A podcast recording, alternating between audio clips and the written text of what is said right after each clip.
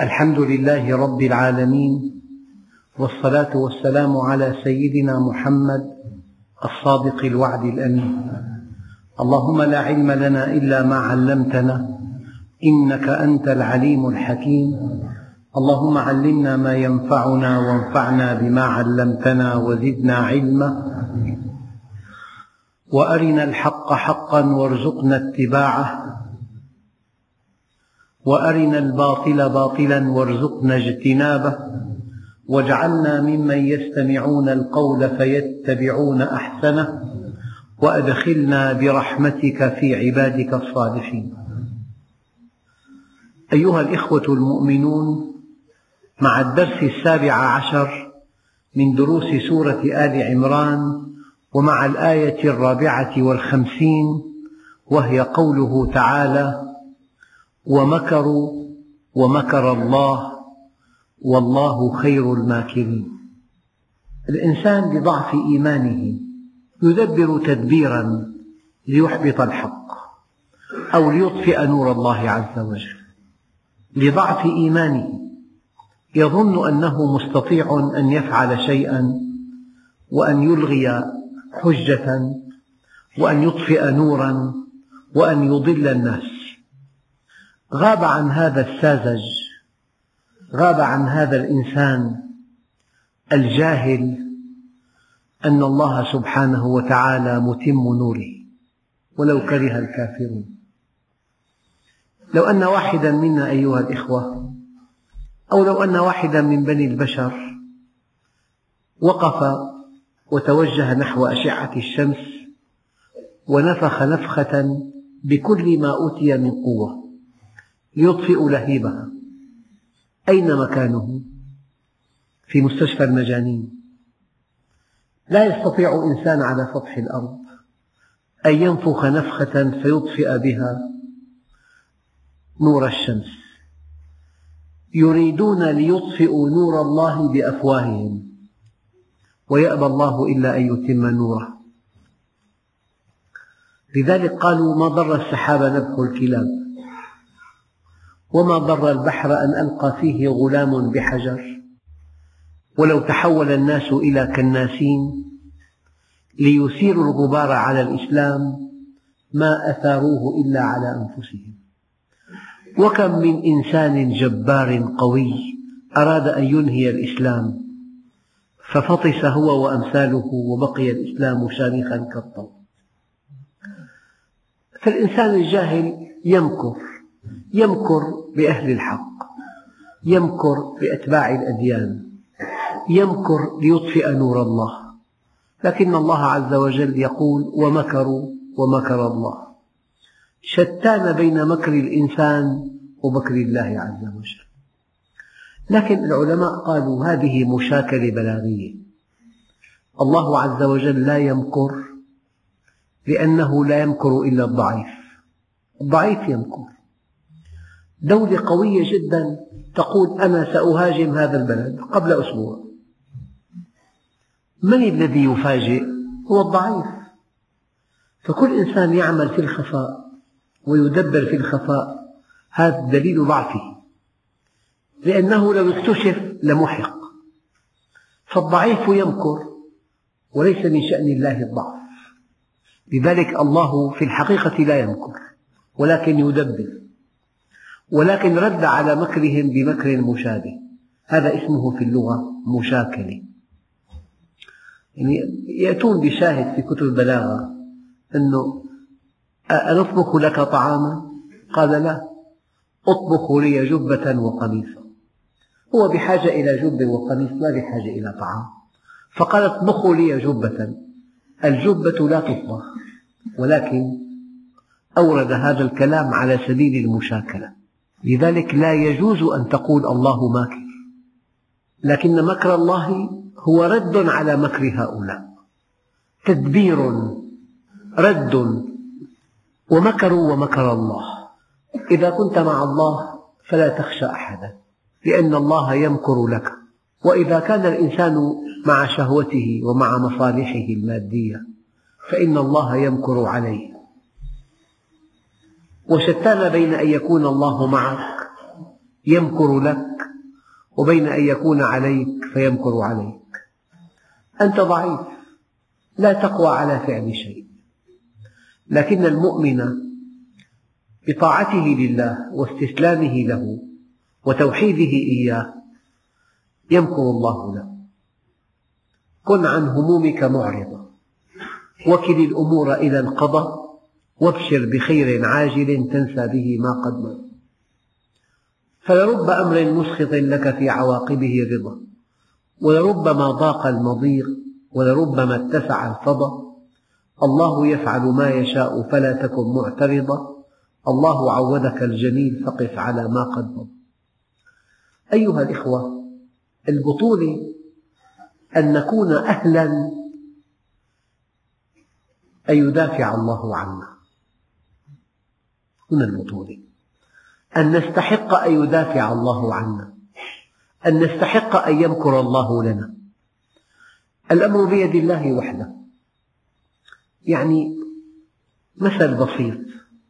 لو أن حاجزا ضخما بين فريقين. الأول يمكر ولكن الله يرى مكر الطرف الآخر. فيلهم الطرف الأول أن يحبط مكره. أنت إن كنت مع الله الله مع كل الخلق فكل مكر مكره هؤلاء ينقل إليك. يعني مرة عمير بن وهب قتل ابنه في بدر ففي ساعة شجن وألم قال لصفوان بن أمية لولا أولاد أخشى عليهم العنة من بعدي ولولا ديون ما أطيق سدادها لذهبت وقتلت محمدا وأرحتكم منه.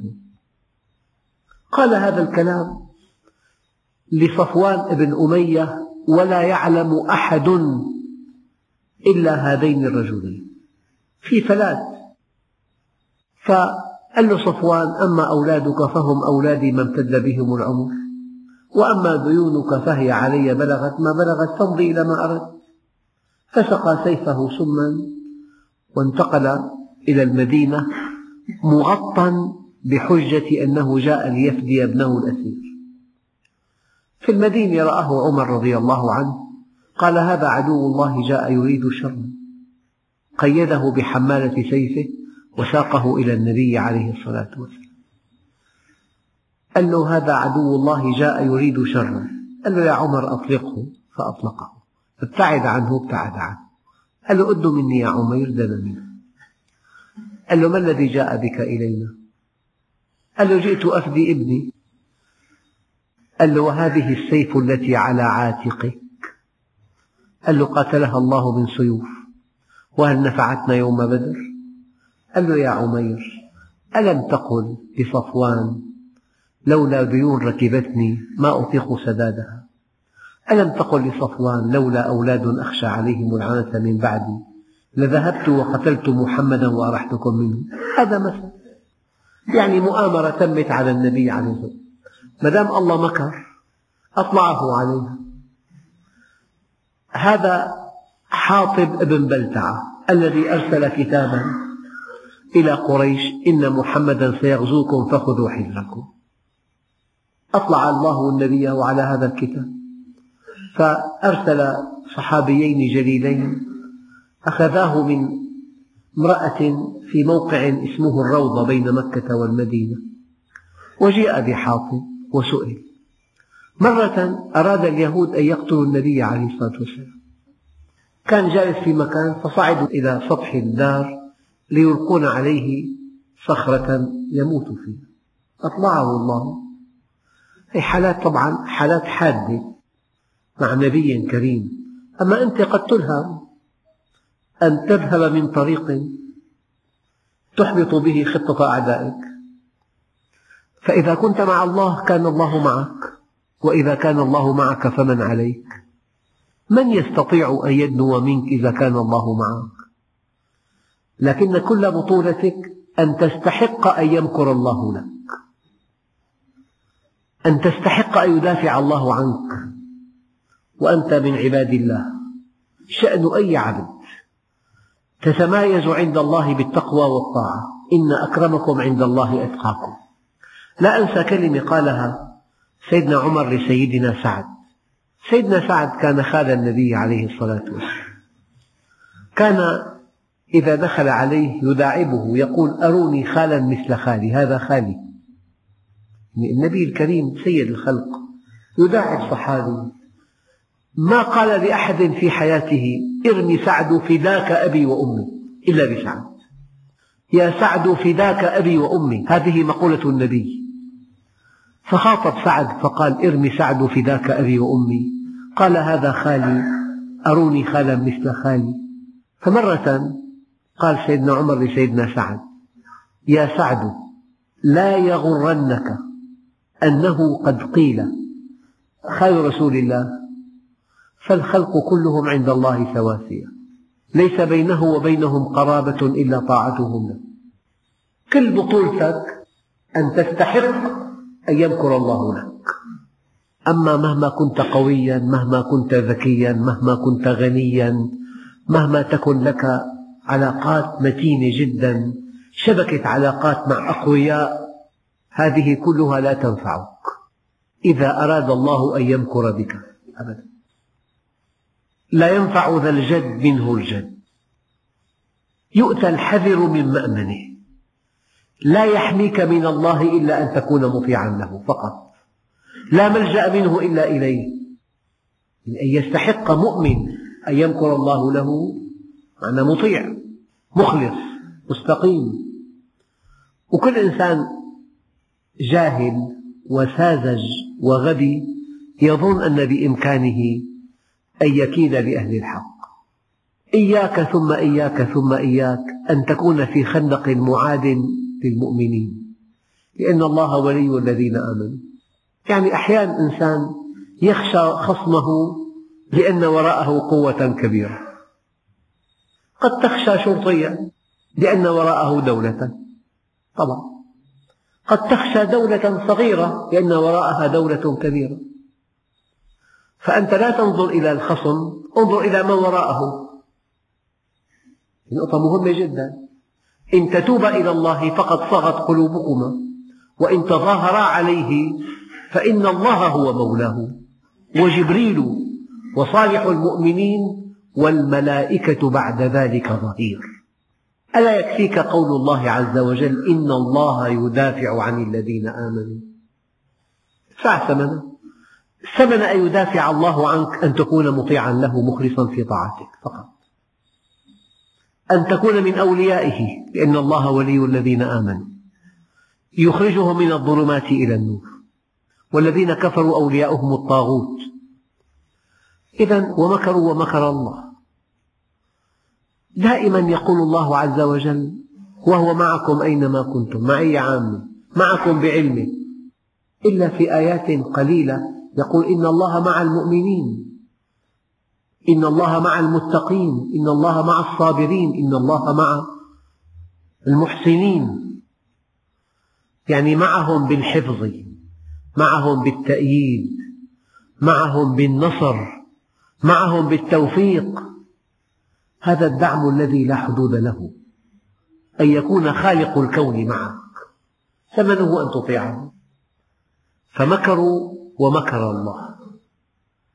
إن الذين كفروا ينفقون أموالهم ليصدوا عن سبيل الله فسينفقونها ثم تكون عليهم حسرة ثم يغلبون. قل للذين كفروا ستغلبون. أضرب أنا بعض الأمثلة للتوضيح في لعبة السيارات الكهربائية. قد تجد معركة بين مجموعتين. أما الذي بيده قطع التيار الكهربائي بحركة يسيرة يوقف هذه المعركة يعني مثلا قد تجد آلة ضخمة تحمل عشرات الأطنان من الحديد على أساس مغناطيس كهربائي. فالعامل بضغطة لا تزيد عن ربع مليمتر إذا قطعت هذه الضغطة الكهرباء تسقط كل هذه الأحمال. عند الله عز وجل ضربة واحدة. أحيانا الكافر يؤتى من مأمنه. من بعض الأدعية اللهم اجعل تدميرهم في تدبيره. يدبر ويفكر ويتأمل ويبحث ويدرس ويجمع ويضرب. ثم يأتي بخطة تكون سبب تدميره. أبدا. يعني مثل أرويه لكم من التاريخ الحديث. مثلا أراد اليهود قبل أربع سنوات فيما أذكر أن يأخذوا رهائن من بيوت الله في ليلة القدر. هيأوا طائرتين وفي الطائرتين نخبة ضباطهم خمسة وسبعين ضابط كوماندوس. وكل ضابط مكلف ملايين يتقن الصراع الياباني يتقن السلاح الأبيض يتقن اللغة المحلية. تدريبات عالية جدا. يعني أثمن ما في الجيش اليهودي.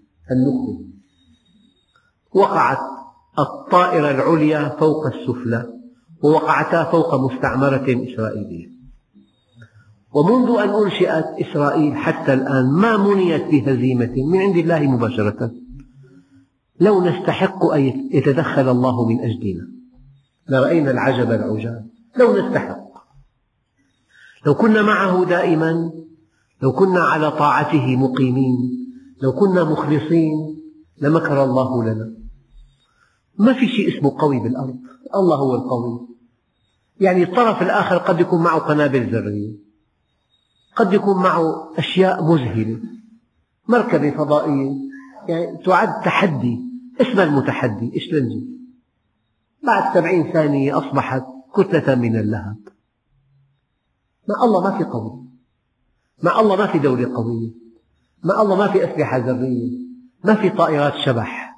ما في أشعة ليزر. ما في شيء مع الله. أما هي المعركة بين حقين لا تكون. مستحيل لأن الحق لا يتعدد. وبين حق وباطل لا تطول لأن الله مع الحق. لكن بين باطلين لا تنتهي.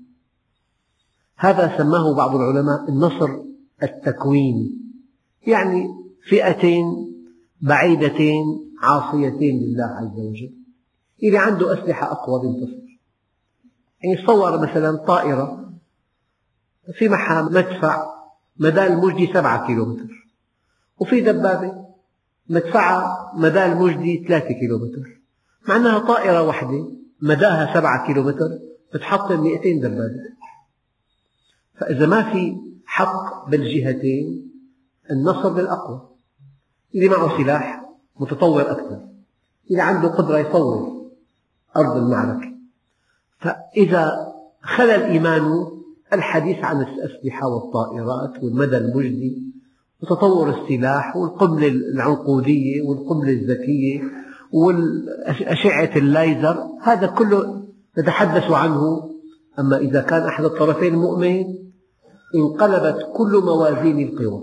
انقلبت قلب رأسا على عقل والآيات كثيرة جدا. فالذي أتمناه أن يستحق كل منا أن يمكر الله له. أن يستحق أن نكون أهلا كي يدافع الله عنا. ومكروا ومكر الله. يعني أرادوا أن يقتلوا السيد المسيح. بعضهم أراد أن يخبر الملك. كان الملك ضد النصرانية كان يعذب النصارى. الذي دل عليه ليقتل ألقى الله عليه صورة السيد المسيح. هذا الذي صلب وما قتلوه وما صلبوه ولكن شبه له. الذي دل عليه هو الذي صلب لذلك ومكروا ومكر الله. والله خير الماكرين. أما خير الماكرين مكره هو المجدي. مكره هو الفعال. مكره الذي لا يخطئ. مكره المخيف. ومكره الذي يعود بالخير على الطرفين. ينصر المؤمن بمكره ويردع الكافر بمكره. أول معنى مكره عظيم. ومكره سريع. ومكره فعال. ومكره لا يخطئ. ومكره مخيف. إن بطش ربك لشديد. ومع ذلك مكره يعود بالخير على الطرفين. على الطرفين معا. ومكروا ومكر الله. والله خير الماكرين. من أدعية النبي عليه الصلاة والسلام. اللهم إنا نسألك موجبات رحمتك. واسألوا الله عز وجل موجبات أن يدافع الله عنا اسألوا الله موجبات أن نستحق أن يمكر الله لنا. لا أن يمكر علينا. لأنه إذا هان أمر الله علينا هن على الله.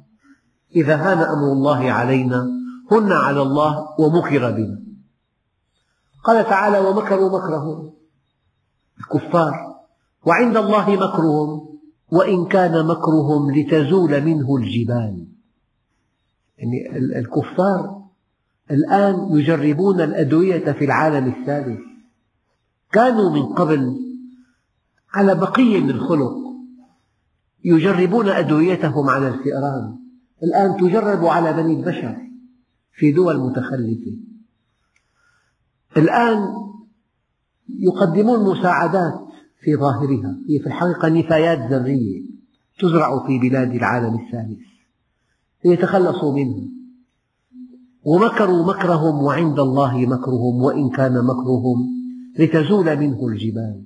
يخططون لإفقار المسلمين لإيقاع الفرقة بينهم لتشتيتهم لتدميرهم. ومكروا مكرهم وعند الله مكرهم وإن كان مكرهم لتزول منه الجبال. لتزول منه الجبال. كلام الله. فلا تحسبن الله مخلف وعده رسله.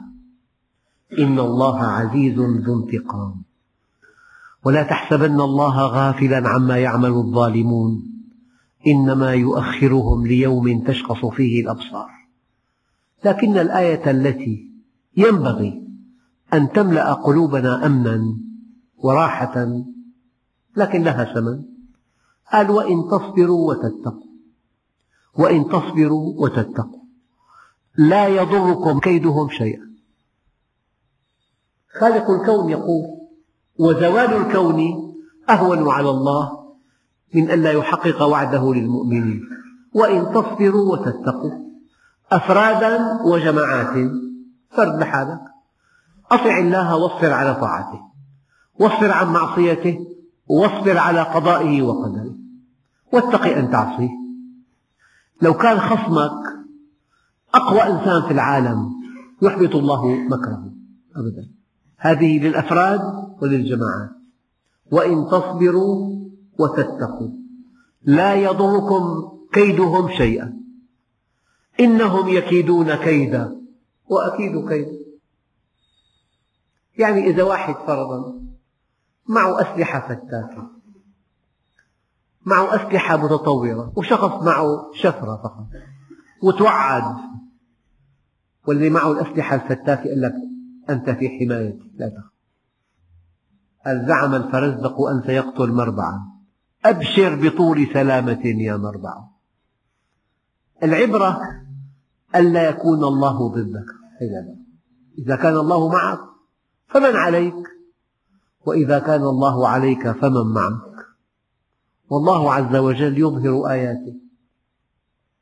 أما رأيتم إلى دول عظمى انهارت كبيت العنكبوت والذي يتوقع انهيارها يوضع في مستشفى المجانين. قلعة من قلاع الكفر.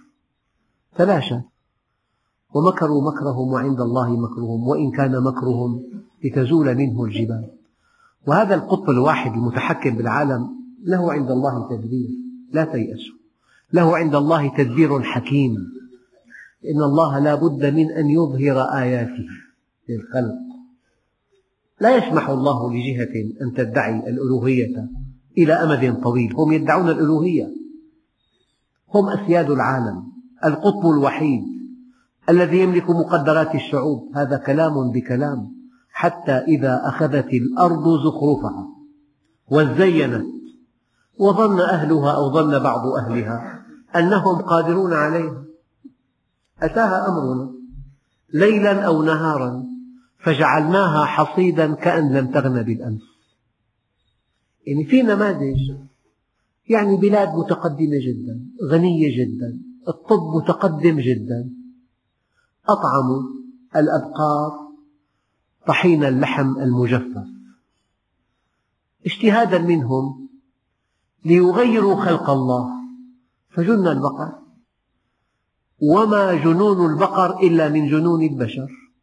الآن في مشكلة عالمية. 33 مليار جنيه استرليني خسارة بريطانيا من لحوم الأبقار. هم مضطرون أن يحرقوا 13 مليون بقرة. الأسواق كلها أصبحت مغلقة أمامهم. من جاء بهذا المرض؟ ممكن.